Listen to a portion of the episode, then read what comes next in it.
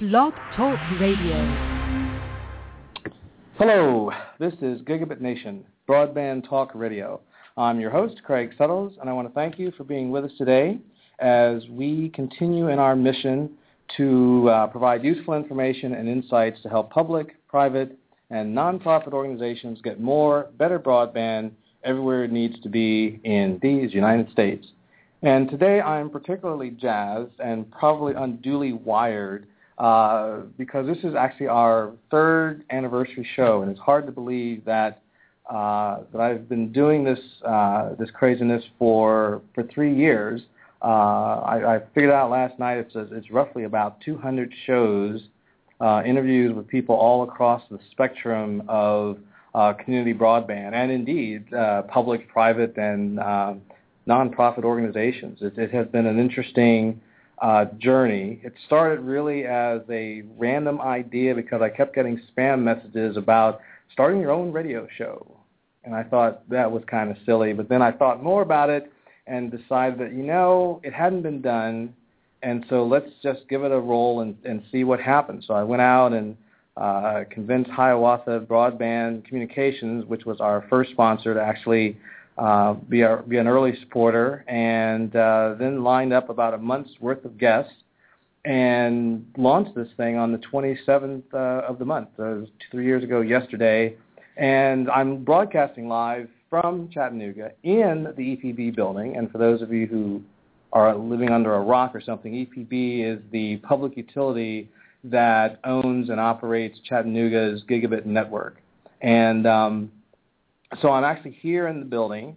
Uh, yes, I am using a gig, so this is the uh, the fastest show. I should probably talk faster to take advantage of the, the speed or something. But but but basically, you know, we're here uh, because they were my they were the first guests that I uh, interviewed, uh, and Jim Ingraham, who's the uh, VP of Strategic Research, uh, will be here uh, to say hello uh, in, in a little bit. But uh, he was the first guest, and Chattanooga was big and happening, and, and it's still happening. And so I decided, well, for the third anniversary, I would come back. It's also the day before uh, the demo day for the Gig Tank program, which is uh, I once referred to it as summer camp for geeks, where basically they bring these engineering teams here to Chattanooga and let them play to their innovative heart's content on the city's gig network to create uh, applications that in the couple of years, three years that has been, two years that's been going on, have, have been truly phenomenal. And some of them have left and have gone on to fame and fortune, or at least investment fortune, and uh, are, are doing very well. Uh, I think everyone who has gone through the program has been uh, very much enriched by it. And the program itself has kind of been one of the centerpieces of the uh, the city's effort to define itself and reshape itself as a gigabit city. And so, you know, it just seemed like all the stars came together, the, the anniversary and demo day, and, and I was going to be here, so I figured, well, let's just do the show from here. And uh, so I am very uh, pleased at this opportunity. I'm pleased for all of our listeners, uh, who have supported us through the years as well. Uh, Chattanooga is also, I think, at a very interesting point uh, in the greater scheme of broadband happening because they have filed a petition with the FCC to uh, basically try to figure out a way to, to strike down all of these intrusive state laws that basically dictate to communities that they cannot have a public option as one of their options for broadband, particularly in areas where they can't get better service. And we should look at today's show as not just a uh, sort of trip down memory lane for, you know, for Gigabit Nation, or just a trip down memory lane for uh, Chattanooga, because we're going to talk about, you know, some of the milestones that the city has uh, achieved with the network. But it is also I think, a very good look into the future of what can happen if those barriers are removed because there are communities out there around Chattanooga that want to be on the same footing as Chattanooga. So you can look at where Chattanooga has come from and to and where they're going and and extrapolate out and say, you know what, that's what's in store for these other communities if we can just get those uh, intrusive barriers down and move them them forward. So the uh, first uh, guest, first of several guests we're going to have on the show today, is Sheldon Grizzle, and Sheldon and I met probably one of my first trips to Chattanooga uh, because of a new type of incubator program where they were they were taking and fostering talent. It wasn't a traditional incubator, and I'm going to actually let Sheldon describe those uh, those first days, and then talk a little bit about what he's up to currently. So Sheldon, welcome to the show. Thank you. Craig. Welcome back to the show. Yeah, actually, you've been here before. Good to be back. It's been about a year. That's right. Since last Gig Tank demo day. That's right. That's right. We were here then. And uh, I think when we first met, though, wasn't it at um, at the company lab? Yeah, the company lab. Now, what was it about the company lab that was different? Because you guys had a different take yeah. on. So, so the idea was, um, you know, that we wouldn't rebuild an incubator or a, a big, a big thing that could incubate startups for a long time, but there was a much bigger need in the community for helping connect entrepreneurs to Mhm. each other, uh, to investors, to mentors, to people who could help them get their businesses off the ground. And and so that's why we built CoLab or the company lab was to be this hub of connectivity. Mm-hmm. Um, you know, literal and physical, you know, um, but also as as the gigabit network came about, it became also digital, Mhm. digital connectivity as Right. well. So uh, so we started that um, almost four years ago. We're coming up on our fourth anniversary, and and we've we've just been amazed at the progress the city has made in those four years. So, so basically, you have grown with the city. I mean, you were basically coming out the gate when the city was announcing its gigabit network four years You're, ago. you're absolutely right, and uh, and and we noticed that um, that added fuel to the flame. Right, You know, we, right. we had these little embers that were burning, but we didn't. It, it hadn't coalesced yet into a movement, mm-hmm. and and that was really what we were trying to do is create a movement around entrepreneurial activity. Um, but you know, uh, maybe I can get to this in a few minutes, but every community needs something that's unique to it to help draw people to it, Mhm. um, draw talent in, to draw new ideas and you know innovative things, to draw capital, Mm-hmm. um, to draw media attention. And and and so when the gigabit network was announced, it was like ah, there is there is a a thing that very few communities around the world have Mm-hmm.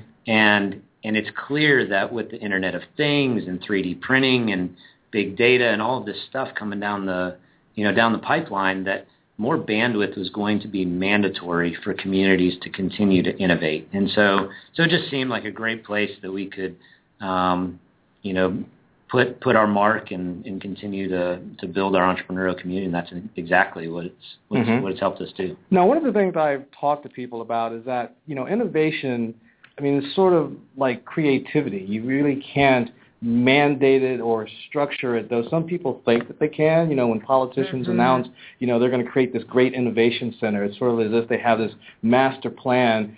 But in reality, you really can't do that, right? You, you more or less you have to create an environment Yeah. in which innovation happens, and you sort of step back from that. I mean, You're you're absolutely right. Um, I think you can't you can't mandate creativity, right? Mhm. You've you've got it or you don't, but you can also and, and you need creativity to uh, that's a prerequisite for innovation. Mhm. And there's other prerequisites for innovation as well. You need you need a culture that's welcoming and tolerant of failure. Mhm. Uh, you need capital. You need access to markets and media and ideas, and you need talent, and you need all of these things.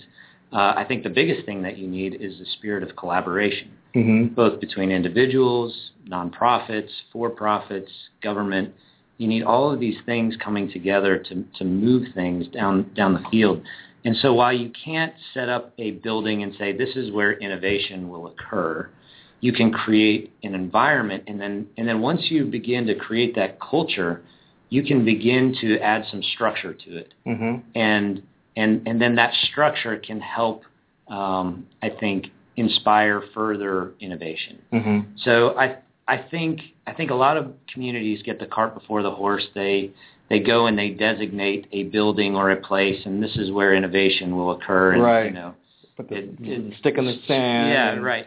And and that's okay. Um, but I think a much better way to do it is the way that we kind of stumbled into it as a community, quite frankly, is just continuing to collaborate, which is what Chattanooga's always been great at, and and just plugging away at it. And now we've got things like the innovation district that's that's coming about organically. It wasn't a it wasn't something that was mandated years ago, and you know, um, and then it just occurred, and then innova- innovation happened. Innovation began, and now an innovation district is emerging. Right. Okay. So, um, so yeah, I think I think Chattanooga, intentionally or unintentionally, we've we've done things the right way, and it's exciting to see the progress. Now, if we sort of gaze into the future and you look at the the small communities that are around Chattanooga that would love the opportunity to have the the access, is what you're saying then is that those communities each in their own way can be an innovation center and that's really what the goal should be is that it's not as if you know Chattanooga is going to bring this magic wand and sort of you can predict what uh, you know innovation three towns over is going to look like. It's basically you bring the technology and you encourage a mindset that says let it grow. I, I think infrastructure is definitely part of that thing, part of that environment that helps breed innovation. Uh, it's one of the ways that you get access to markets, that you get access to um, ideas, that you get access to media, that those things can get access to mm-hmm. you. And, and when you significantly slow that down or you can't get access to it at all, um, that that's a really difficult place to innovate. Right. And and so I, it, it's impossible for me to say what it's going to look like in um, you know some community that's a rural community outside of our footprint here, but but I know for Chattanooga, the infrastructure has been a core piece of creating um, a connected economy. Mm-hmm. Well, I know that you're you're pretty busy, and everybody on the meeting with is pretty busy. But I want to thank you for stopping by and My and pleasure. helping ce- celebrate this milestone for Gigabit Nation. My pleasure. Welcome so, back to Chattanooga. No worries. Always good good to be back here. You know, I should also you know let the audience know that if you look through some of the past um, past uh, uh, interviews on, on Gigabit Nation, there are a number of different types of communities that have attacked this issue of connectivity in a different way, each in its own way. And it's good to not only have the Chattanooga experience as a, a benchmark, if you will, but to also look at some of these other uh, communities that have been on uh, the show, uh, eh, Champaign Urbana, uh, Santa Monica, uh, Danville, Virginia, uh, Thomasville, Georgia. I mean, just the list of communities, both large and small, that we have talked to on this show uh, just represent to me the many faces of innovation, and they are also to me the inspiration for why to uh, to drive uh, this this gigabit bandwagon, and also to try to remove those barriers and impediments to us being able to move forward. Now, one of the things that uh, I found interesting about Chattanooga, being a high-tech marketing person from way back when, is that uh, the city has managed to market itself extremely well. And uh, I, I figured we couldn't really talk about, you know, three years of, of covering broadband and, and talking to Chattanooga without bringing back uh, Jed Marston, who is the um, VP of marketing for the Chattanooga Chamber of Commerce and a driving force behind the marketing of, of Chattanooga. And so, Jed, welcome back to the show because you've been on before. Thanks, Craig. Yeah. Yep, you know, one of one of our uh, you know great interviews. But let's talk about marketing because uh, I had this conversation a, a few days ago that communities are head down developing broadband networks in all its various configurations, uh, utility run, co-op run, uh, business, uh, public-private partnerships, and no one's thinking about marketing, in my opinion. Right. And it's going to hit them one day. They're going to launch this network, and someone's going to look around and go, "Well, we need some presence. We need some marketing." So let's talk about marketing of a city which is kind of an abstract thing, really, but it has been fairly well focused. Yeah, it, it, and from my perspective, not so abstract. I see why you you say it is abstract, but well, for a um, person who doesn't understand marketing, yeah, it's absolutely, an abstract absolutely, concept. yes. Um, when when I first came to Chattanooga, um, the uh, the chamber was really going through a transformation, and it had uh, been given some pretty steep job creation goals, Mm. and we had a mandate to market the community to help meet those goals. hmm And so we actually convened a community process in which we had um, people from the city and the county, the, the local schools, all the people that market Chattanooga externally, got them all in the same room. And what we did was look at the branding of the city. hmm And at that time, Chattanooga had a very well-developed uh, tourism brand, Okay. did not have a business brand. In fact, we did market research with business decision makers, and the feedback basically was, we've heard of you because of the Chattanooga Choo Choo, but we don't have much of an impression of you other than that. Um, so at least it wasn't a bad impression. That's Right. always a good good step in the right direction Right. for marketing.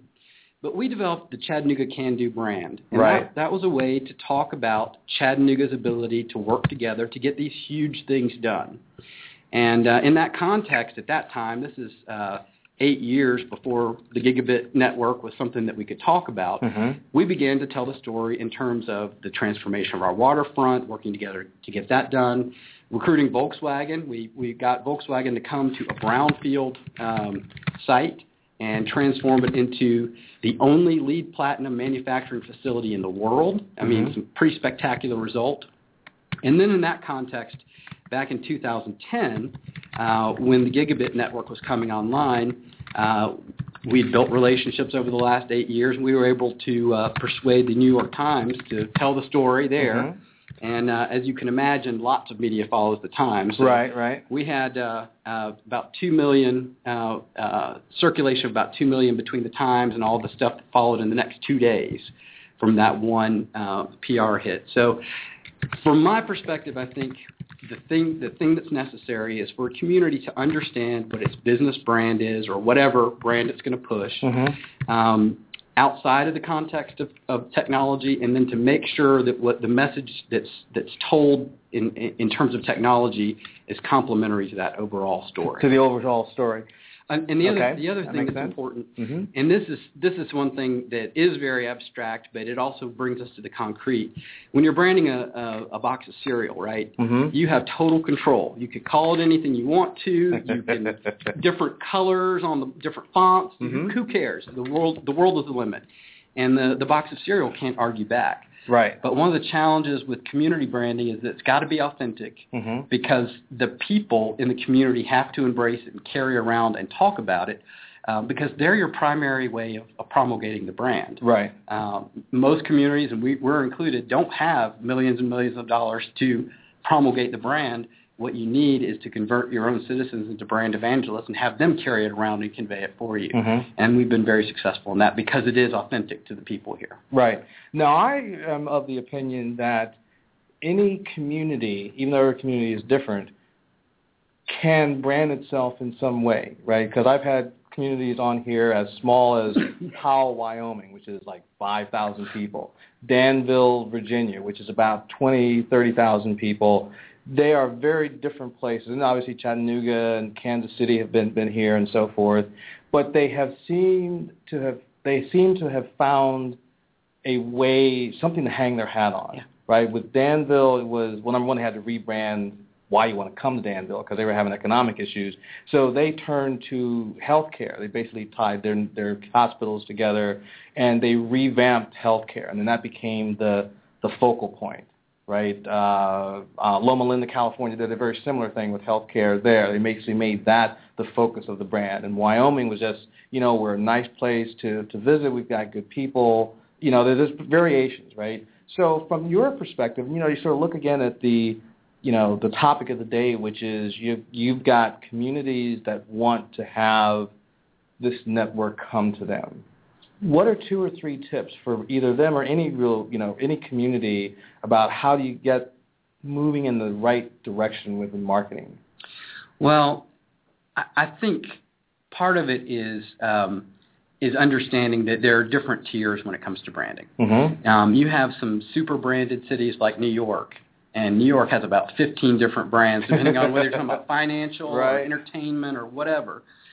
And but that's partly because they're one of the major media um, hubs of the world. Mm-hmm. Um, for a community like Chattanooga or most others, part of what you have to do is figure out who your target is. Right. So we were very focused on a business target. In the last few years, we've broadened out that business to include entrepreneurs, the venture network, all of those kinds of things, but still, you know, much in the same vein. Mm-hmm. So I think tip one is to be really thoughtful and really careful about who your target is, who are you trying to talk to, and to make sure that the message, the story of your community, while authentic, is targeted specifically to the folks that you want to connect with. Mm-hmm. I would say even today, um, Chattanooga, although very well branded among certain populations and in certain circles, we, we've still just begun to move the needle like worldwide on what Mhm. Chattanooga is all about. Although there are pockets in Europe and Asia that know all about Chattanooga because of some of the things we've done.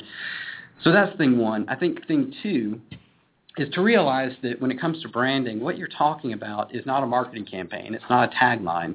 It's somehow creating a story that's so vivid that people like Craig Settles uh, internalize that story and carry it around and talk about it, even though you know you're not from Chattanooga. Right. Um, but you understand what our story is, and you help us tell the story because you've seen it, you believe it's authentic, and you, you share it around.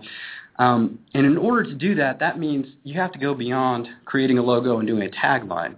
You have to come up with a continuing way to reinforce that there's authenticity to that brand. Mm-hmm. And the way that we've done that in Chattanooga is through a series of, of business successes, business stories. Even now, when we're you know beyond the point of you know being the the first, you know that's no longer interesting because Mhm. it started a few years ago. But what we're doing is telling the story of the entrepreneurial successes that we're having, and they're pretty astonishing Mm-hmm. uh, for a community that's relatively new in the tech world to have uh, a local company that was just a year and a half old, uh, QuickCue acquired by OpenTable, uh, Mhm. major technology player. And so we are very attuned to what's going on in our community, and we learn about those stories, and then we tell them externally in the context of our brand, which Mhm. is we're this little community. You wouldn't expect to be able to do these things, but we're able to do them because we work them together. Right. And the key thing, the- the point that I would make to every community is that the technology is not the tail that wags the dog, both in how you service people and how you market it as a service locally, but also how you package and market the city where the gigabit is incorporated. So it is basically it is it is marketing Chattanooga as a forward-thinking, digitally savvy community. And oh, by the way, this gigabit network helps us get there.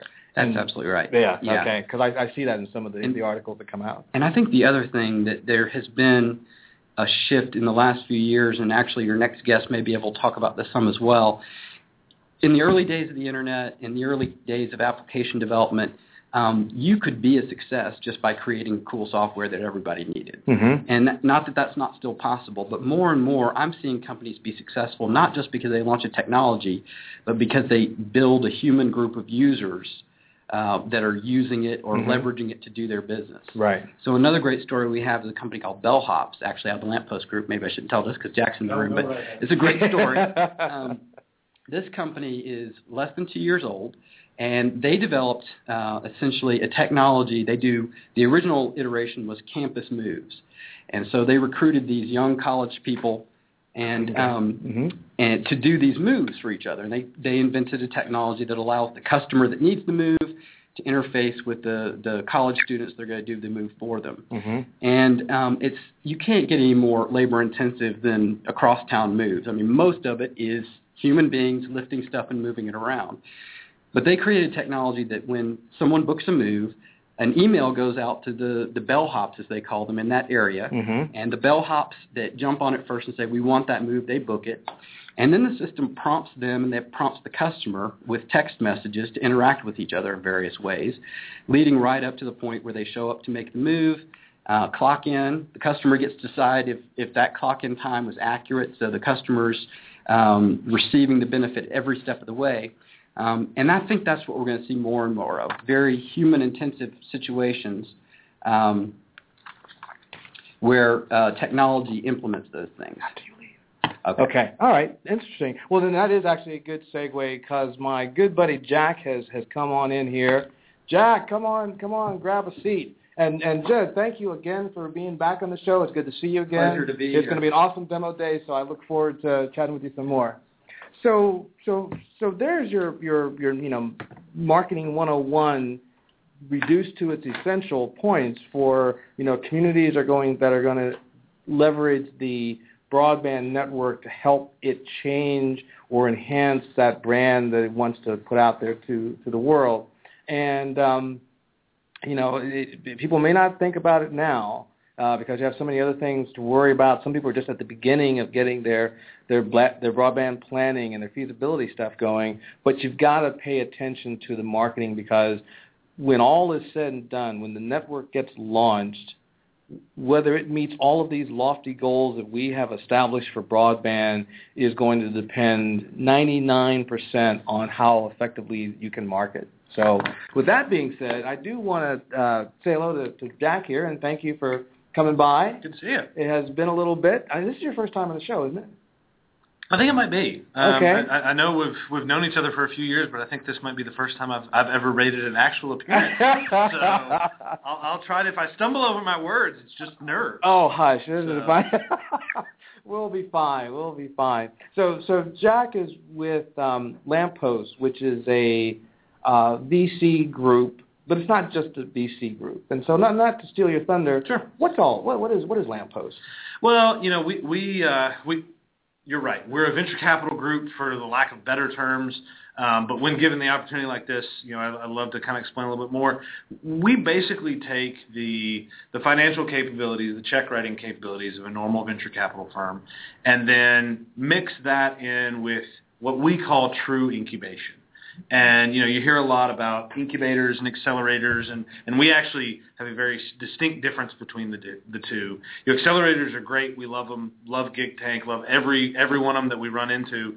Um, but our incubation model is we actually stay with these companies just like parents Mm-hmm. as long as they need. Okay. And so we, we have some companies we've incubated for three months, some we've incubated for three weeks, um, and some, frankly, that we've incubated for three years. Okay. Um, you know, everybody kind of has their own cycle and everything, and know, so we we spend a lot of time with our companies, and we really um, really invest in the founders to the point of you know probably too far at times, but Okay. we, we when we invest in a team, we are going to have that team's back um, come hell or high water, and, and we've seen both. okay. Um, and you know, one- one great example is a company we invested in their first iteration, which was called Reticker, um, which was a, a, a news app, a ticker across the bottom of your screen. You, you, you've, we've all seen those PointCast, shout, shoutcast kind of things. That didn't really work out, but the team was great. They then pivoted that into a, a news aggregator um, app called Fireplug, Mhm. which uh, ran didn't know at the time, but was running full full force right into a, a company called Prismatic, which Okay. is actually doing some pretty cool stuff. Um, they were in that space. They pivoted out of that, had the team, had everything they needed, and now they are actually um, have a company called Ambition, which is a sales uh, tool, sales management tool. It's basically fantasy football for sales. So they can take anything you can measure, uh, they can turn into fantasy football. And Okay. frankly, if we're honest, uh, a lot of us spend a lot of time at our desk playing fantasy football certain times of the year. we won't put anybody's business in the street, but that is we won't, true. but uh, you know, Yahoo and CBS Sports and ESPN, they, they can give you some numbers that, that show you how popular that is. Their whole thing is they're going to turn everything we do at the office into fantasy sports. They're going to Okay. add competition everywhere, and they they were in Y Combinator last year and, and raised a bunch of money, and now they're they're just rocking and rolling. Mhm. So you know. That was two and a half years into our, our journey with them into the incubation period. So we, we take that term very seriously and very literally. Okay. We incubate for um, for our investments to, to turn out better. hmm So now, in in how how in the, in the VC world has being in a gigabit city Mhm. changed? And what I mean by that is, do you get uh, more opportunities? Do you get better environment in which to nurture uh, some of these folks? I mean, how has, in your opinion, Sure. being in the gigabit city affected the venture capital as a business? Well, and you know, we've been along with Jed and everybody else, we have been cheerleading this this gig thing for years now. Mhm. I mean, you, you and I met, I think, over three years ago Yep. when we first, first time I came to town. yeah first started talking about this, and it has definitely been the the flag around which a lot has happened in the Mhm. city. Um, now that we're we're this far into it, I can actually say with conviction that we have seen companies that have come here just because of the gig. Mhm. Um, and you know there are starting to be more and more practical reasons why these companies need need that kind of bandwidth and that kind of connectivity. Mhm. But it is still we're still seeing 80% of those are coming here because of what the gig means and what it represents. And it's it's creating this center of gravity that's pulling in the the techie guy that was in his mom's basement writing an app in Middle Tennessee is now here working in Chattanooga because Mhm. he's like, well, I don't, I didn't want to be working out of my mom's basement, but I didn't know where else to go, and I wasn't going to go to to the coast. right, right, right. Right now, now it's creating this opportunity, and with things like the the company lab and Gig Tank and all these things around town, um, it, it's creating this ability when when these dreamers wake up, they have somewhere to go, Mhm. and it doesn't have to be 2,000 miles away in three time zones Okay. or a thousand miles north to Boston or New York, and it, it's creating this interesting opportunity. And what it's done is it's really unlocked a lot of untapped potential um, across the board. We, we see people that never dreamed that they were going to start a business, like these bellhop guys. Right, right. They, they frankly were a couple of uh, frat guys at, at Auburn that just saw it as, hey, if I pick up everyone's furniture, I get to meet everybody, and maybe I'll meet a girl. Right? I mean, that that kind of was where they they started a little bit All right, fair And- enough, fair enough. and then they they kind of met some some people that were like, hey, there's some there's some entrepreneurial something in here. This is a Right, business. right, right. And then they met a couple tech guys, and then they met a couple other people, and they ended up in Chattanooga, and we were able to accelerate them, pour some gas on that fire. But had these resources and, and had Chattanooga's entrepreneurial ecosystem not been in place, they might have just kind of petered out after a couple of years when they graduated and moved on to something else. Mhm. Um, but because we had this this fly trap built, we were able to catch that fly, bring it in here, and really supercharge it. Now they are in a place where they're utilizing the gig for all of their infrastructure, and their their command center is pulling a lot of bandwidth. I'm kind of surprised they they've been spiking recently, and I was kind of expecting a phone call from EPB to maybe say we were using too much, but haven't got that call yet. So, um, but yeah, it's it's kind of it's hard to tell what comes first. But I know for a fact that having this asset here has been able has enabled us to draw more companies here, and we now see more companies. We're not drawing them; they're beating down our door to be here. Right. Mhm. And so very briefly, because uh, you know, like I'm, I'm being mindful of every- everyone's schedule, but uh, you can foresee then replicating that kind of dynamic. It won't be the exact same. Say if if uh, the network goes, you know, five towns over, you know, a hundred miles north or whatever. That uh, you can still create the the environment that can that can create the kind of thing that you're talking about. Sure, and I, I kind of liken it to either the Bell Labs or the DoD model, how how they put their labs dispersed across the country. Mm-hmm. I think if you look at Oak Ridge, for instance, which is right up the road from us, you look at what those those centers of knowledge and centers of creativity can can do, and I think if we have gig cities. I don't think anyone's in a position to be strategic about where they go. I think it's going to be very organic where they pop up. Mhm. But I think maybe Google's in that position. Right. Um, right. but I think if, if we have them spread around the country, we can create these centers that then can collect from, I don't know if it's a 100-mile radius or a 500-mile radius. Smarter people than me can maybe figure that Right, out. right. But I think we can really have these pockets that can then start talking to each other. And just like the early research institutes talk to each other with the Internet, Mm-hmm. um, I think we're going to start to see those pockets really create energy in, in the right spot um, and, and really do some cool things. Okay. So I, I look forward to Gig Cities 7 through 25. um, you know, I don't know where if we're at 7 now, but I think it'll be a lot of fun. Awesome. Well, will you go on and nurture some money? and uh, and thank you for stopping by. And I look forward to seeing you at demo day, and we'll chat some more about Yeah. all the craziness and stuff that you have going on. Thanks for having me. All right, take care. Take care. It's a um, as you can see, there's a lot going on in Chattanooga, and I think you know this this show has tried to capture some of that over the years, and we do an okay job at it. I mean, because there's just so much going on. But to me, that is what we should be looking for as people start to go, you know, this isn't an experiment anymore. This isn't government being frivolous or public entities being frivolous. This is this is serious business deve- developmental stuff that's going on here. Entrepreneurs are being made and encouraged. Uh, opportunities are being made. Markets are being opened. You know, there's just so much that's here. It's just it it, it leaves me speechless sometimes. Well, not often, but you know, once in a while. I- so I'm extremely honored to have uh, Jim Ingraham be with me today on the show because Jim has the distinction of being the very first interview for Gigabit Nation. And Jim, I want to thank you for Sure, stopping by to help celebrate this three years of. Congratulations on three years. That's that's a real milestone in itself. It's amazing because I never Yes. really dreamed when we were talking before because we didn't do this in person. I was back in California, and there was no real vision other than there was a bunch of people out there with stories to tell, and so this is where it's going to be. And I used to have very scripted, you know, productions ahead of time. Now it's just like get them on the phone. Let's talk about some broadband, and it works. And Yeah. you know, so so Jim, let's. I want to focus on. I know again everybody's time is short, but uh, smart grid because in the in the scheme of things, you know, we're talking about all the bigger, more popular things that are happening, but at its root, the network here was for the purpose of smart grid. That's right. That was that was the genesis of the fiber to the home network. It was the idea that that we needed to build a smart grid, smarter grid. We need to Mhm. modernize our electric system, which was over 70 years old. We need to use information technology to do that, like Mhm. just about every other industry in our country has been through in the last 30 years. Right. And so, in looking back over the last three years, what would you consider the one or two major milestones as it relates to the smart grid?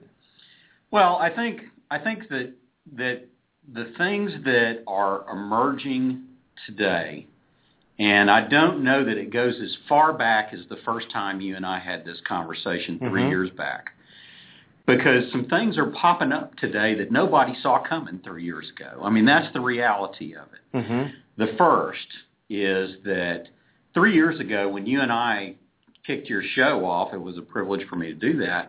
But I keep a pretty good track, pretty good handle on what's going on in the energy markets. Mm-hmm. And nobody, and I mean nobody, thought that the United States was on the verge of becoming energy independent from a fuel perspective three years ago. Mm-hmm. It's forecast that next year will be the largest producer of oil in the world. It's forecast by the Department of Energy that in the next two or three years will be the largest producer of natural gas. Mm-hmm. That's at a time when the amount of carbon that we're putting into the atmosphere has dropped 10% below 2005 levels. So you think about what that means. Our country is today we're importing oil, we're importing natural gas. We're actually going to be able to meet all of our domestic needs, and we'll have a surplus we can actually sell overseas. That's going to bring a manufacturing re- renaissance to our country. Cheap energy and factory automation is going to bring a renaissance to our country. What is key to that renaissance? A reliable, custom-made power supply to those particular industries. Mm-hmm. The rise of alternative generation and distributed generation. Costs are falling, efficiencies are rising. So this is another important, very important part of the story. Storage technologies are becoming more mature as time goes by.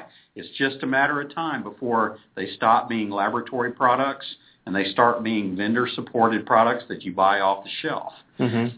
It's another tool for managing electric load. So, cheaper fuel, more manufacturing in our country, the capacity to provide your own generating capacity and to store it and dis- to, to dispatch it when you need it most.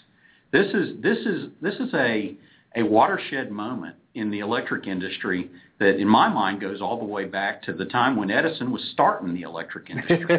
I mean, it really is that groundbreaking because the calculus of our business is changing rapidly. Mhm. Energy efficiency, if you look at the, the projected revenue growth in our business, it's, it's almost flat. There is no new revenue. Why is that? Because we have these cleaner alternative generation, distributed generation technologies. We have the abil- ability to, to store that.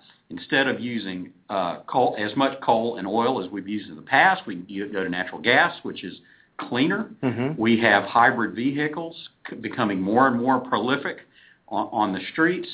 And then the linchpin and the, the kind of the um, kind of the coup de grace, if you will, here is the fact that that in our system here in Chattanooga, we have all this data now Mm-hmm. that is made possible by the fiber optic network.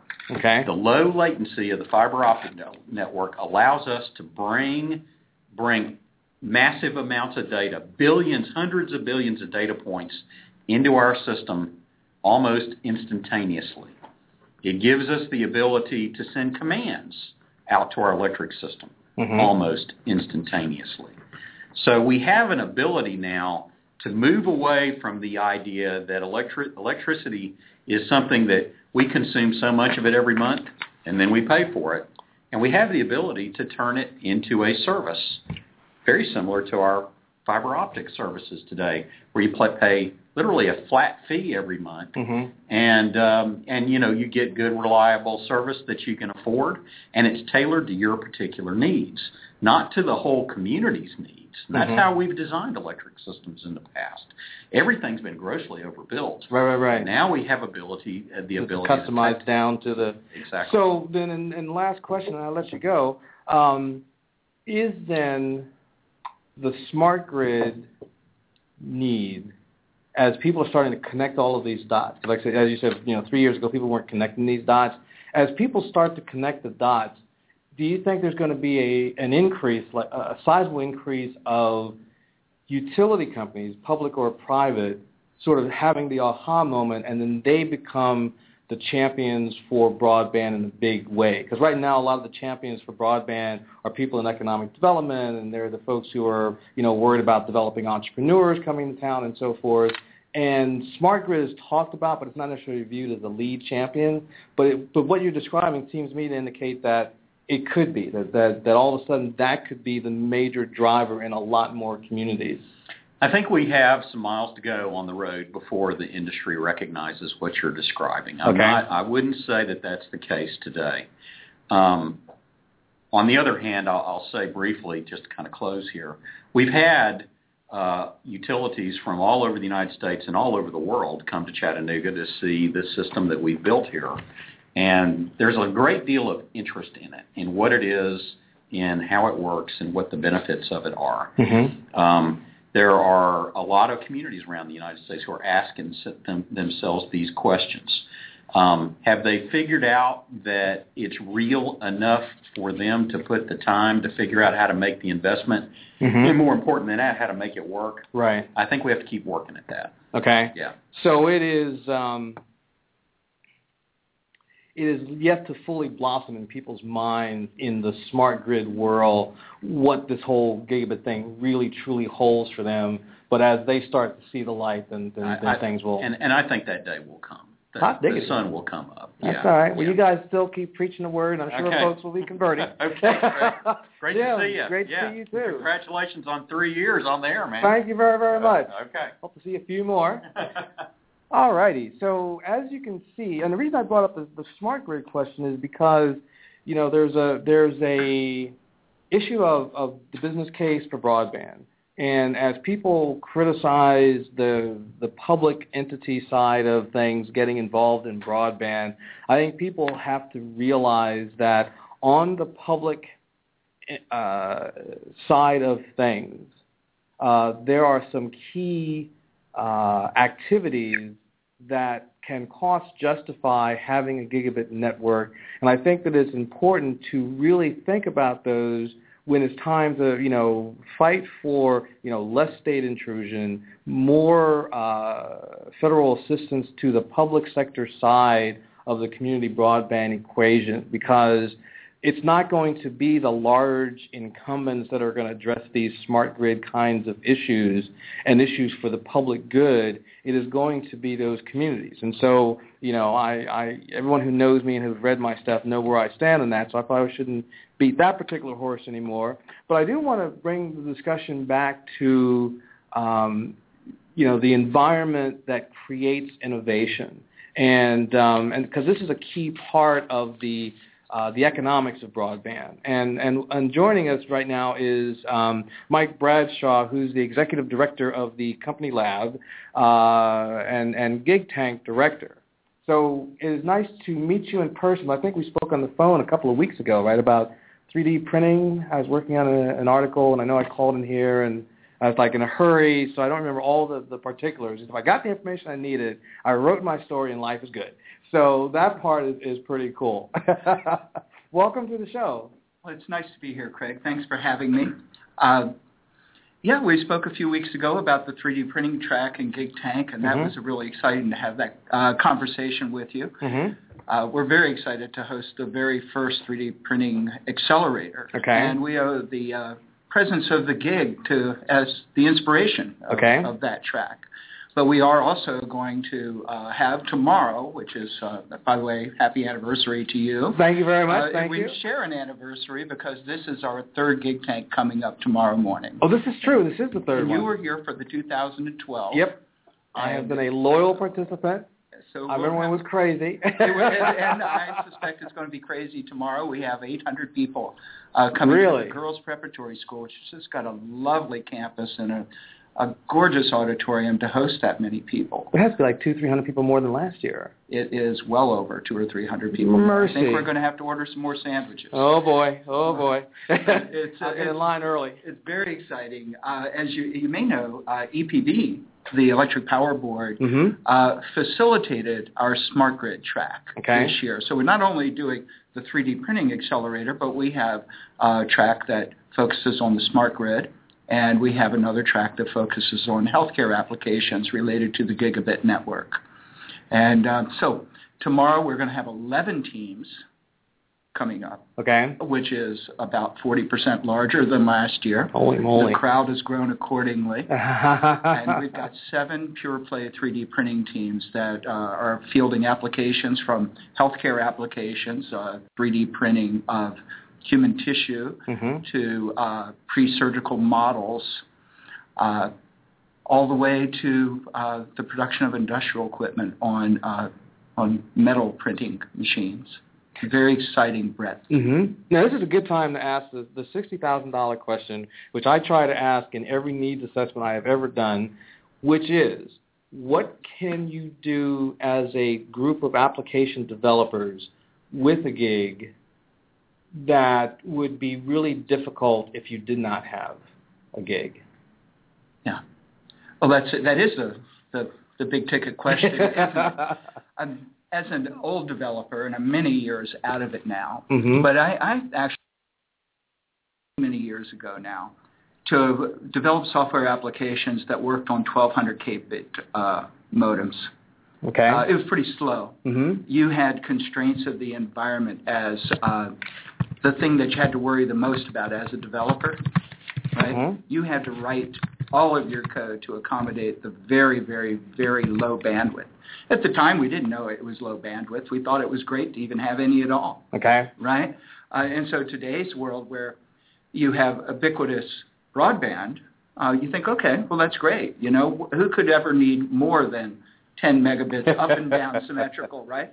Who could ever use more than 2400 kbaud? The right? eternal quest, yes. Yeah, the eternal quest. And so I, I think one thing that comes around is that uh, as as we're looking at the development or the uh, adoption of broadband around the country, ultra high speed broadband, low Mhm. latency networks, you're going to see the developers less and less have to design with constraints in mind, and they can go right after what they what they need to do. Okay. And those constraints still exist. right.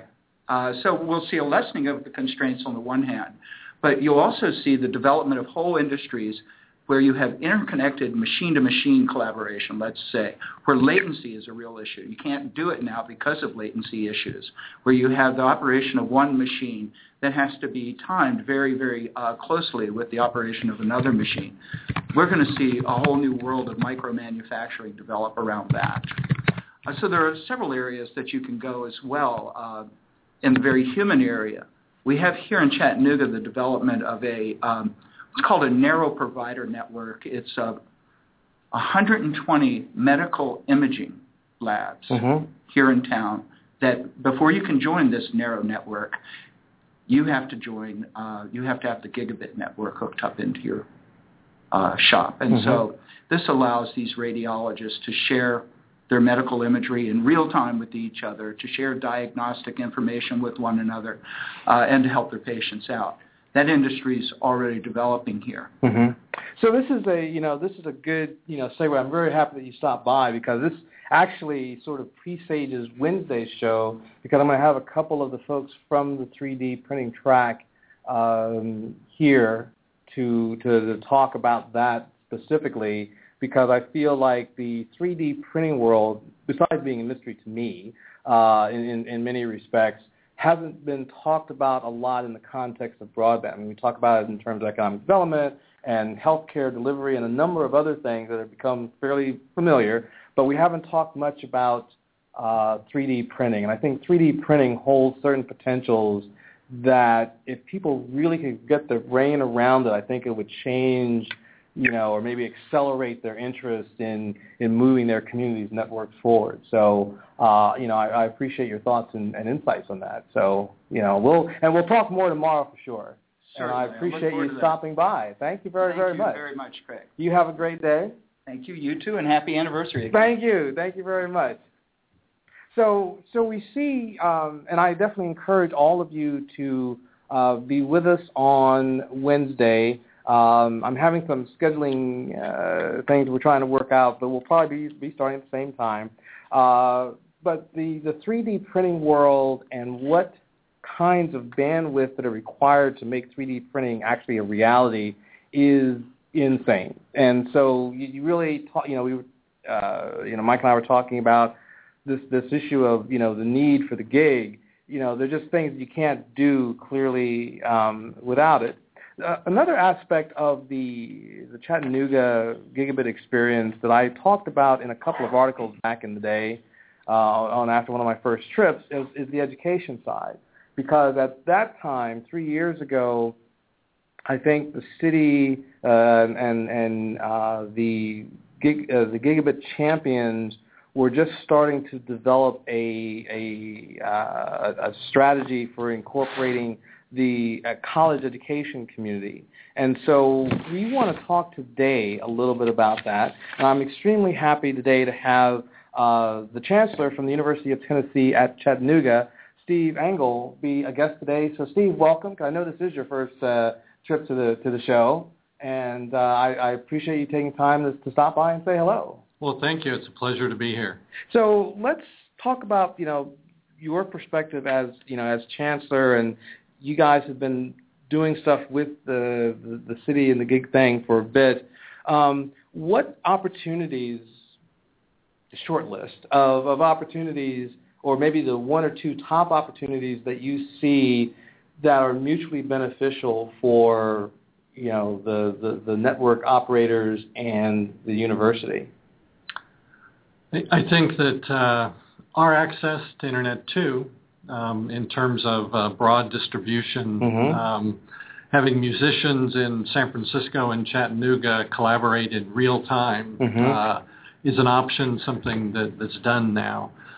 To uh, take advantage of uh, the research, creative discovery opportunities that go on, getting students involved. It's one thing to look at information and content, but today that's available everywhere. Mm-hmm. It's about how do you apply it to solve problems. So as we look at how do we use this to uh, to help educate our students, develop new companies, drive the economy, solve problems in our society, I think as an educational tool with the application in mind, working with creative people, mm-hmm. we prepare our students for a future um, that they're going to live with that is dynamic. It moves quickly. Um, and it takes great creativity, challenging conventional wisdom. That's mm-hmm. not always what we've been good about in higher education. Right. But it is our future, and it's where we're at now. How do we empower that? So I think this is a great opportunity for us to interact with our community.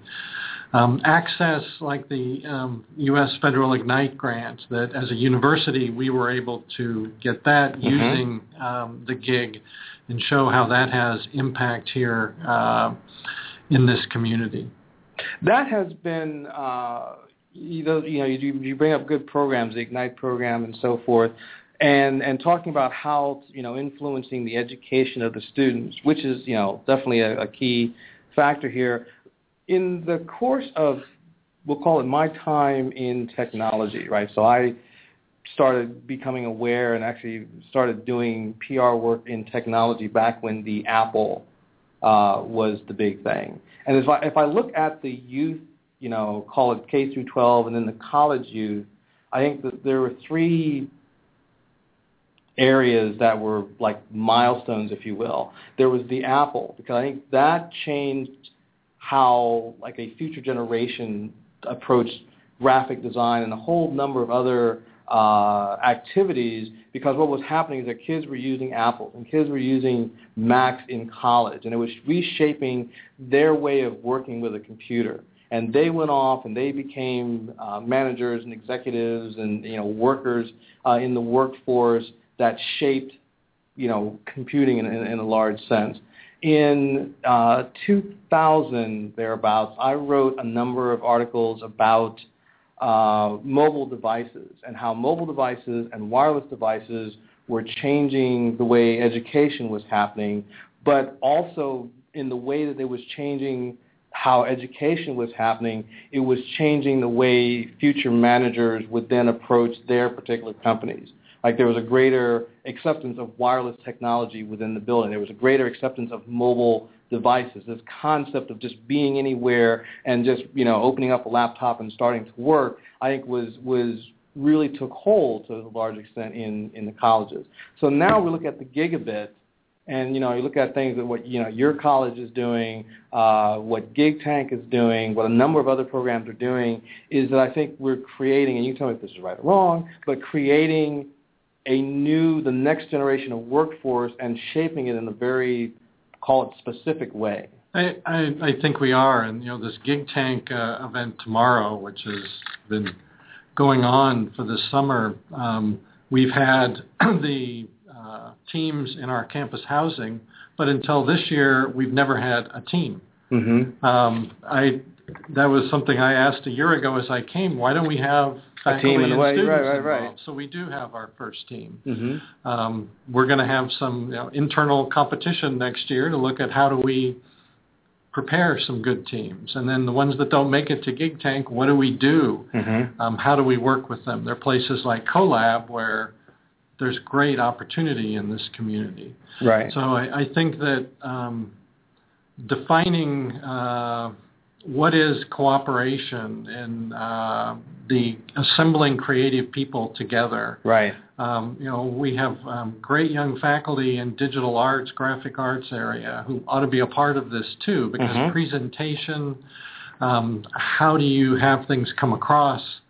It's that visual catch on a handheld device, on a computer screen. It's got to transcend different platforms there's a knack to that. Right. It really meets with the whole um, set of multidisciplines we have on our campus, but the fact that you have to operate in partnership with people across disciplines in a very interdisciplinary way. Right. So I think this really fits where higher education is going today. It's not building silos. Right. It's building creative interdisciplinary teams.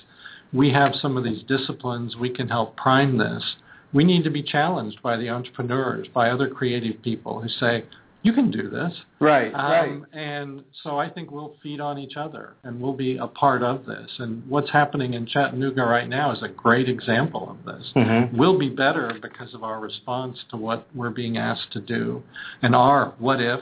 Right, right. And, and then they'll have a what if and it will move. And I think having this infrastructure empowered by um, you know, the gig network, what can we do? We've sat down with EPB and some of our faculty and said, you know, you can read 150,000 power meters every five milliseconds.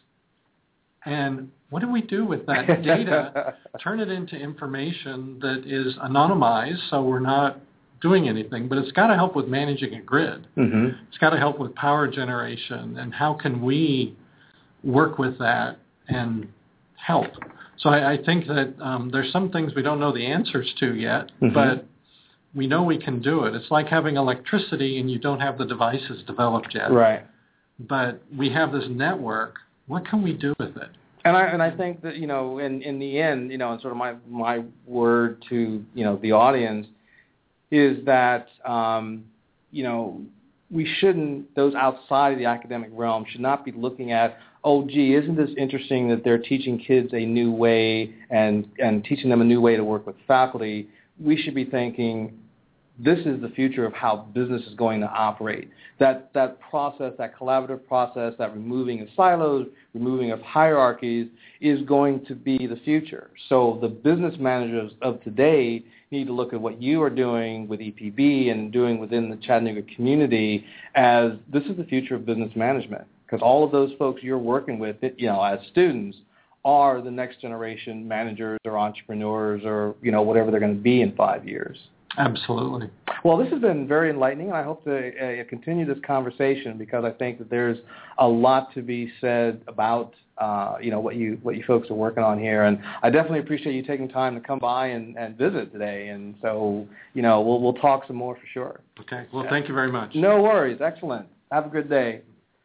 So you know, so keep that in mind when we talk about um, uh, the education realm. It's not about educating and we're sort of learning how to do and be better educators, we've got to, you know, the old dogs got to learn how to learn from uh, this whole collaboration of technology and college and education. And so that's, that's a big deal. That's a very, very big deal. So um, one of the things I wanted to uh, touch on while I was here uh, is um, is the TV side of, of broadband um, because I think there's a change happening there that is going to really have a significant impact on a lot of discussions about where does broadband go. Um, and my past discussions about TV is that I'm generally saying, you know, as a small community, if you're building a network, you have to really think about do you want to offer TV services. And uh, I'm very happy to uh, also have joining me today is um, a good friend who has been here uh, on the show before. I have. Katie, it's well, it's good to see you back. it's back. nice to be here, and congratulations. Oh, thank it's you. Been three years. It has been three. Wow, wow, you that's know, great. Three years, 200 shows, a whole lot of talking. Thanks for, every, thanks for everything you do to advance the cause, though. We do appreciate that and recognize that. No worries. So let me talk about this tricky Sure. issue, and I call it tricky because um, four years ago, if I talked to anyone like uh, Lafayette, uh, Wilson, any of the other communities that were doing triple play as part of their community or utility network, there would be a lot of moaning and complaining about the TV side. You know, it was a lot of work, a lot of money, and it was hard to make a buck at it. All right, so three years later, from when you and I first sat down, when I when I made my first trip to Chattanooga, has the dynamics of delivering TV content changed? I think definitely it's changed since we launched uh, years ago. Um, you know, we looked at video and recognized that it was a necessary part of the triple play. Right. That um, while it may not drive quality of life or economic development as uh, internet pro- or broadband products might typically, it certainly represents a form of entertainment that that um, customers want, and they want it in their home. Mhm. Um, if you ask me how it's changed, I think, oh, especially over the last three years, uh, people are no longer content to sit at home in their recliners and watch video. They want to be able to take it with them. They want to be mobile. That's right. They want to watch it when they want to, where they are. Um, so that has challenged us to take our original video offer and expand it over time. Mhm. And I think you'll see that in, in other deployments as well. Um, you know, over the last year, we spent a lot of time launching a new product called EPB to Go, which is our mobile offer for video. And you'll see that product grow over time. Mhm. Um, you know, with the uh, consolidation going on in the video industry, all of us are competing against against really big companies. Mhm. Um, and I think that makes you better. That makes you a better competitor, and it makes them a better competitor as well. Um, I think for those of us in, in these sort of markets who are, are geographically confined, you got to listen to your customers, and I think that's the advantage that w- that we have in this market is that we're local and we listen to what our customers say, and we try to deliver what they're asking for. hmm So now, one of the things I think is changing or will change is that ultimately TV and video are just a bunch of ones and zeros as everything else. Mhm. So this old school method of, you know, you got to build out your head ends and you got to put stuff on tape and and you have this I don't know, very structured process of delivering content. I mean, think beta and VCR. And if you shift all of this craziness to ones and zeros, you don't need the same physical infrastructure. And that it changes then the dynamic then of how you interact, how you pay for content, how you deliver content, and so forth. Well, well, certainly we've seen, even in our four years, have seen a, a large consolidation of the equipment we have in our head end. You know, Mhm. when we first launched, we needed, you know, 200 and some odd servers just to deliver video. Over time, that's been cut to about a quarter of that. Now, Mhm. as we've expanded services, we've been able to repurpose that equipment and use it to deliver other things. Um, but just in that short amount of time, we've seen a shift in, in the investment required to get into the video. But you know, content is still delivered pretty much the same way from the content sources. I Mhm. mean, you still have it on satellite, you're still bringing it down, you're still going through those steps. What you do with it once you get it is really where the provider can step in and make a step in and make a big difference for customers. hmm Now, as you know, we look at smaller communities uh, doing doing internet stuff. Mhm. Is the changes that you're describing is it going to make it easier for smaller communities to uh, build and deliver services? You know, I think yes, I think so. I think the capital investment required to get into the video market will continue to come down over Okay. time, which will make it easier for smaller operators to get into the business. Um, you know, broadband is still the key here, though. You still got to have uh, you still got to have that fast internet up and down to Right. be able to have a quality video experience, even if I'm watching it on my laptop. Nobody wants to see that spinning wheel going around it. Ah, the You know, Mac wheel of death. that's right. You never want to watch two minutes of something and then have to sit and wait for Right. 30 seconds. Right, right. So uh, at the end of the day, um, broadband's still key uh, to delivering non-traditional type video, even to your laptop and smartphone. Mm-hmm. So now, if uh, the world were to swing in what I will call the in favor of the community broadband world, um, and you were able to deliver uh, services in other communities, how I don't know portable is the the TV side of the business? I mean, can you just basically throw down cable and boom, you're now you know three five counties over and Well, technically, you, we can do that today uh, if, we had if we had the laws in place that supported that. So yes, to answer your question, um, you just need a high speed connection to get video from our location here to another community, Mhm. and have it. Uh, you would have to have a small amount of equipment there to to regenerate it and get it out.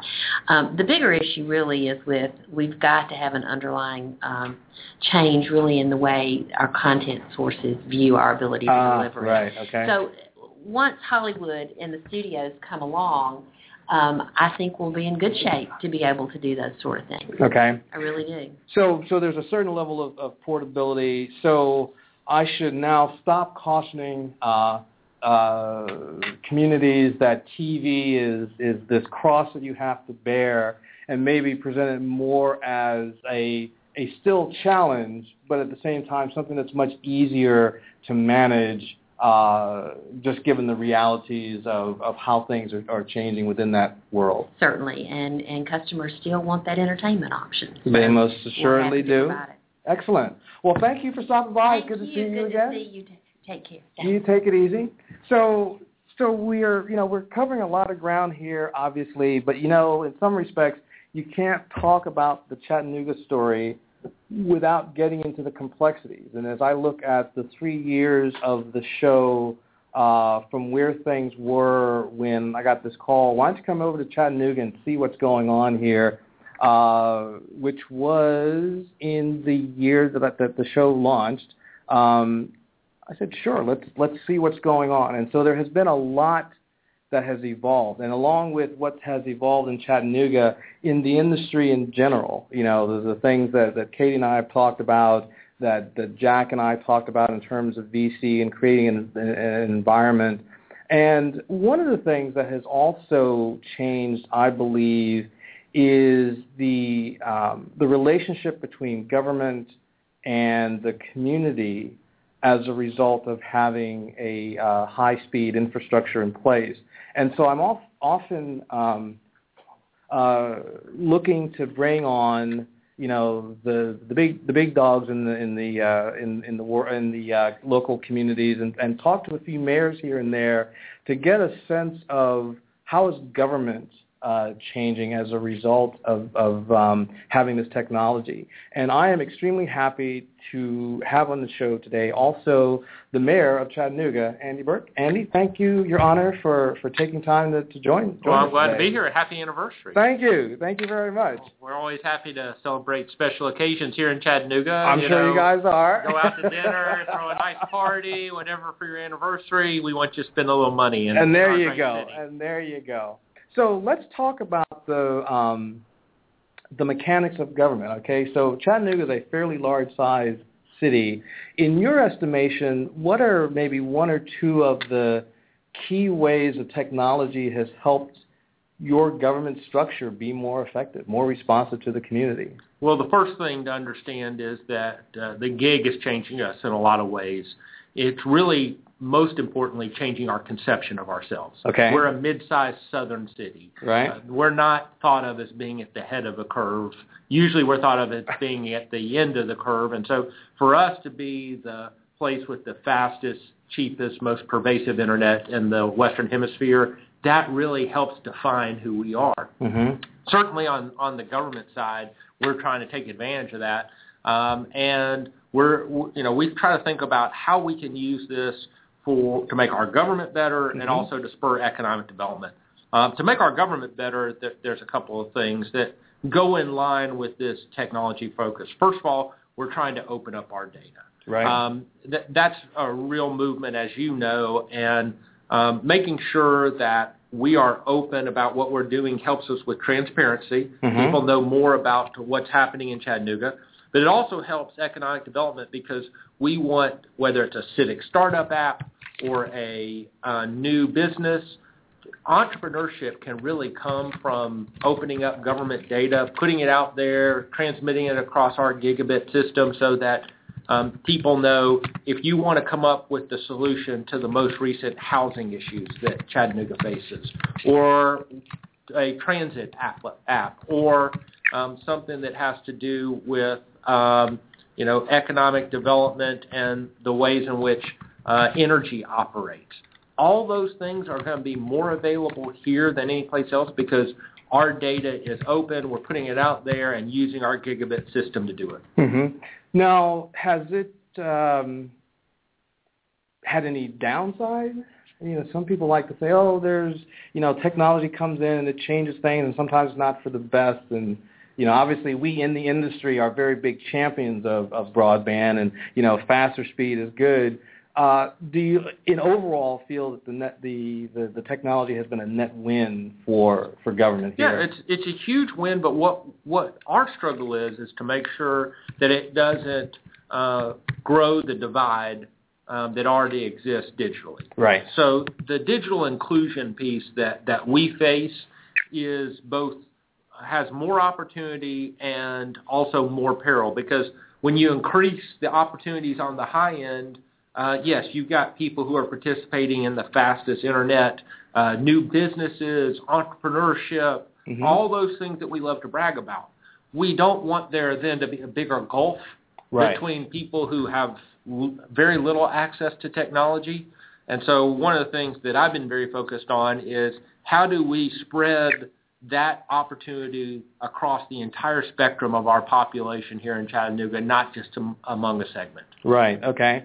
Now, I would contend that the challenge of a city, uh, from the government perspective, is to not just build a technology that has all the promise of delivering X, Y, and Z, that there has to be a willingness to deliver a set of programs to ensure that that technology is used appropriately, that people learn. Uh, and one, one quick example was in Seattle, where they, uh, in essence, wired a retail area of the city, and they were all happy about it because we're getting all these businesses online.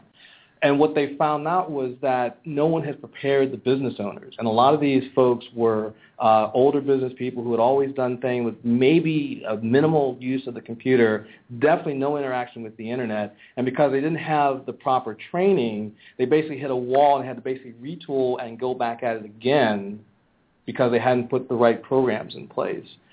Is, is this a valid concern, do you think? Of course, uh, we want to be able to take advantage of the asset that we have. That's really what you're talking about. And Right. if we just, you know, if, if you just put out there this huge pipe, which is our fiber optic network, Mhm. but nobody has any training or enthusiasm about what to do with it, it will just sit there. So um, for us as a community, we've spent a lot of time trying to get organized in taking advantage of the asset. And a couple of things that I've done.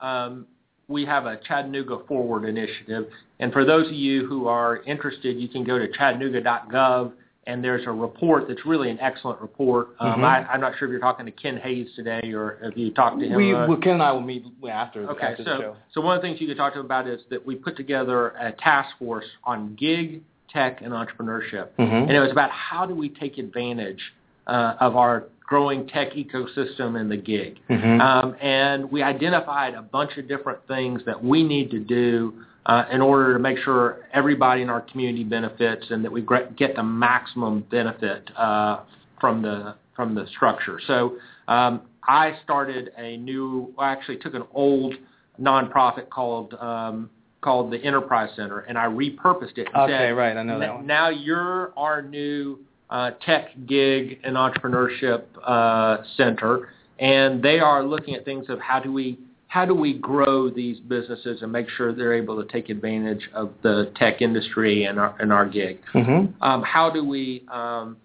get more digital inclusion so that our Title One kids um, can have access to the internet at school, at home, and, and wherever they are. Um, and then most importantly to me is to begin an innovation district. Um, uh, that is really critical. I believe we live in the innovation century. Mhm. What uh, we have as human beings is creativity and ideas. Anything else, uh, anything that can be done by a computer or robot in the future will be done by a computer or robot in the future. So for us to participate in a, in a growing economy, we've got to have ideas and creativity and, and innovation. And an innovation district is a way for all of us um, to participate, bringing in uh, research, university, existing business, new business, Mhm. entrepreneurs, and to, to create the circumstances that, as you say, will allow everyone to um, to come together and and find those next steps in the Chattanooga economy. Excellent. I think we have a caller on the line, but before I get to them, I want to ask one last question because I know you definitely are a busy person. Um, it is my observation and strong belief that when you get to the local level, that community broadband, in whatever shape it takes, whether it's utility owned, whether it's public-private partnership, the level there is a low level of partisanship. Right? When when people in the community decide that they need and want the network, they pretty much bring the parties together, the outliers, all of these folks come together. From your observation, is that true? I mean, basically, is this a nonpartisan adventure once you get down to the local level? Well, local politics is nonpartisan, so that that helps. And Mhm. uh, even though I'm a Democrat and have served in the legislature as a Democrat, um, you know, I ran for office not with a, a partisan label beside me, and when Mhm. it came to to being mayor. Um, we also know that there's a lot of uh, money at stake whenever you start talking about broadband. That there are interest groups that that uh, for various reasons, you know, are interested. And so, I think what we can say for sure is it's controversial. People will um, take advantage of whatever Right. platforms they can to speak on it. And so, while local politics is generally less partisan, and therefore it doesn't um, end up being a partisan issue, that doesn't mean that, that people won't use even partisan uh, partisan levers to, to try to change the way things are going. Okay, well, I'm sure you guys will rise above all of that as well. thank you again for stopping by, Mr. Mayor. I really do appreciate it. Thank you, and again, happy anniversary. Thank you. Have a great day. Is there a caller on the line? Nope, guess not. I think we lost that one. Oops. Ah, these things happen. Thank you very much again for uh, you know for having the mayor here. It is really great to uh, see that um, you know there is this level of support from pretty much from top to bottom, and the city is behind uh, the network. And to uh, I should probably say we should probably keep very quiet because there's a librarian in here, and uh, shh, gotta gotta gotta be quiet. No, actually, I'm, I'm kidding around, but I have the uh, director of the Chattanooga Public Library who stopped in, Corinne Hill.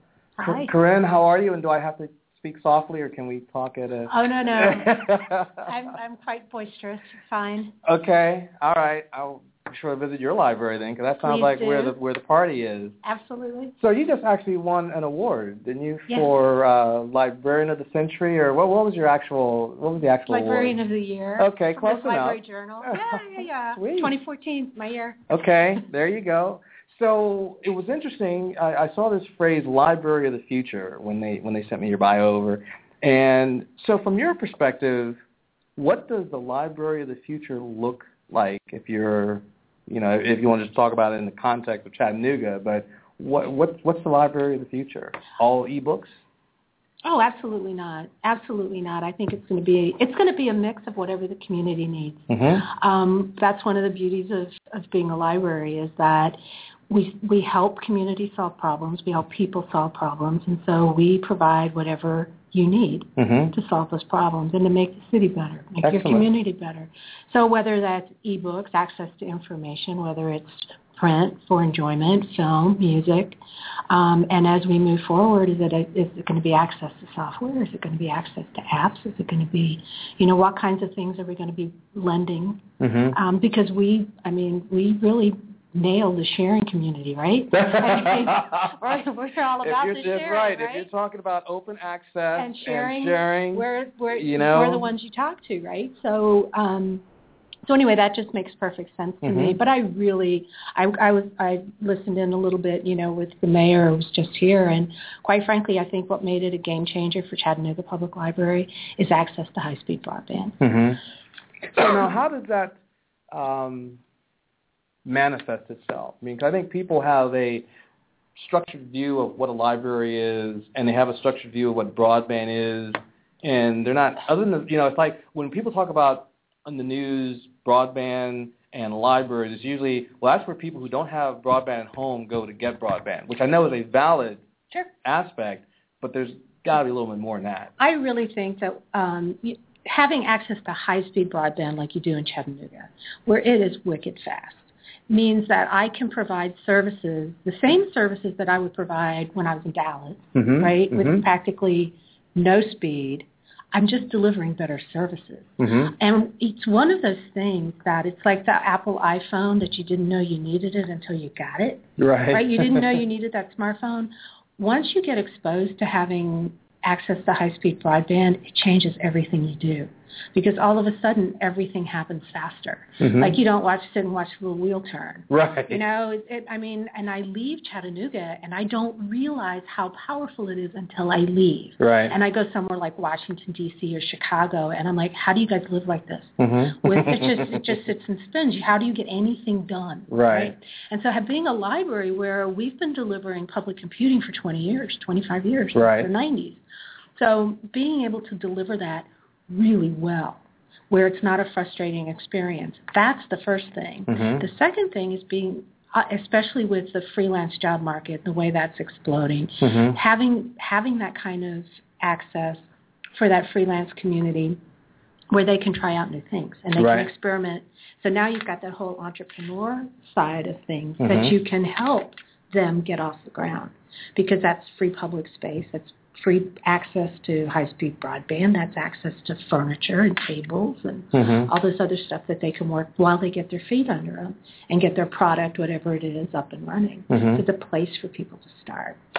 Right, and then one of the things that, by the way, are you from Boston?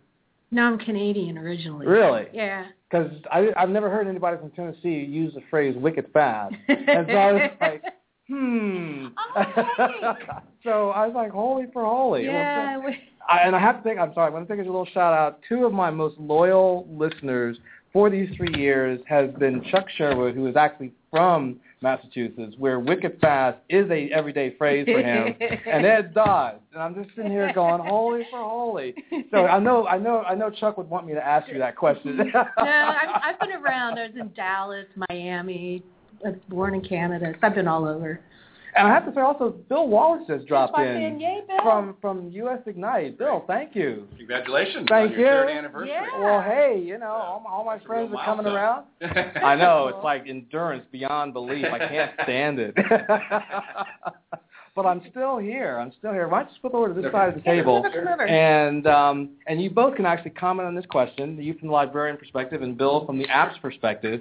But um, someone once said that if you use the library model and sort of transpose it to like apps, that you get some folks creating gigabit apps and then take them to a library and have people borrow them or try them there. In essence, use the you know the book concept of the Leave It to Beaver days and apply that to technology, and that would give people a way to you know test out an app and and for people to sort of maybe define certain needs that they have because they can play with an app and say, well, this doesn't work, but I need something else. We're but already let's doing get, So you already are okay. Yeah, we're already doing that. Hyper Audio is an example. Mhm. We've just got some funding um, through Mozilla, and one of the things they're doing is turning that software or that app over to the teams, saying, "Blow it up. Tell us what's wrong with it. Uh-huh. Go figure it out, and tell us where. What did we miss? Mm-hmm. What did we miss? And and No, if anyone's going to find it, it's That's right. be There's another one, uh, the KC Lending Library, Mhm. um, software lending library, where they're Right. basically making available. They're basically making available from Kansas City and Mhm. Chattanooga and Burlington uh, very high-end software that would be too expensive for students, Mhm. and you can use they can students can use it from their homes, Right. um, which but to, requires a gigabit network to to do To effectively. And that's really where you know we've had um, That's what we were talking about. right, and we had Mike in earlier talking about. Uh, and I'm sorry, not Mike, but uh, the chancellor, Chancellor Angle, in talking about you know the changes in education, right? So the staple of my time in college, when I was you know being a serious student, was the library. So it sounds like the gig changes the use of the library even in, in, in the educational sense. I mean, basically, you're not letting not only letting people play with stuff, but changing how they develop and how they think through things. hmm Absolutely, and it's um, but yeah, you're taking them through the process, through the whole iterative process. So Mhm. people are learning that you know you have to fail in order to succeed Right. because it's failure, failure, failure, success. Right. You know, as you develop this stuff, Mhm. um, and I think that's really important. But I also think what's what the library is almost becoming ubiquitous in an educational environment where you talk to students who graduate and they will tell you with utmost certainty they never stepped foot in a library the whole college career Mhm. but they used every library resource they just didn't they just didn't step in Didn't the realize right. They weren't in the building. Oh, no. Elvis had left the building. right right right so so it's becoming almost ubiquitous We talked about your fourth floor here Yeah. already, uh, the makerspace. Which is so great yeah So we got it. So Chuck actually does ask a question. He wants to know if um, if you're going to be uh, setting up a mar- maker space to complement the Hacker Lab. oh we already have a makerspace we're already we've been You're doing that for there. almost You two it. Years Hey, when are you guys going to like write a little booklet or pamphlet or something? Or you, oh no, you're waiting for one of Well, us what they're doing, one thing they're doing is they're taking some of the things they've done in Chattanooga to other cities Mhm. that have gigabit, like Okay. Burlington, Kansas City, Mhm. and there's a lot of exchange going on. right Okay. they're, they're And- sharing things Again. And we're, Okay. we're in the process of setting up, uh, we hope, in the next year, gig connections among 13 cities so they can more easily share applications. Right, right, right. right So, so in, in many respects, I forgot who mentioned it here earlier. This idea of creating, or maybe looking at the libraries of pockets of technology connected by gigs, hmm hmm hmm is, is like the wave. It's just you know the library will no longer be just a local entity, and we're gonna have to wrap up here Yeah. shortly. But like last thought on on that. Oh, I think one of the things in our makerspace, we started out being really high tech. We've now gone low tech. We just bought a loom. Mm-hmm. Um, we've got people sewing. hmm We have sewing people Wow. And I, I mean, I can't sew a button, right? So I'm fascinated by that. Um, but the makerspace movement is really interesting, and it's. I was telling a friend about it this weekend, and he's, oh, that's like the old commune days. Remember that? There you go. Yeah, back in those days. We've come full circle. Um, but no, there's it's high tech, but there's low tech too. Okay. So we're going to unfortunately have to wrap. This has been an awesome day. It has been great seeing all my buddies and making new ones here Yeah, in, you in have to come by. Oh, I'm I'm here until Thursday. Well, I'm like Thursday right morning. across the street. Get out of town. I'm on the corner. Awesome. Yes, yes, yes. Well, there you go. Folks, I want to thank everybody uh, for listening, everyone who's been our loyal fans over these three years, guests like Bill and um, uh, and Corinne for, you know, just helping to make this thing called Gigabit Nation a success. And it's been like a while, I'm not going to start to cry or anything, but it's been a while, three years, and it's been a fun three years, and I, and I appreciate everybody who has contributed or participated in any way. So um, be here on Wednesday. We're going to talk 3D computing. I'm going to go and, and have some good times with the rest of my Chattanooga buddies. I Have a good day. Brian mentioned it.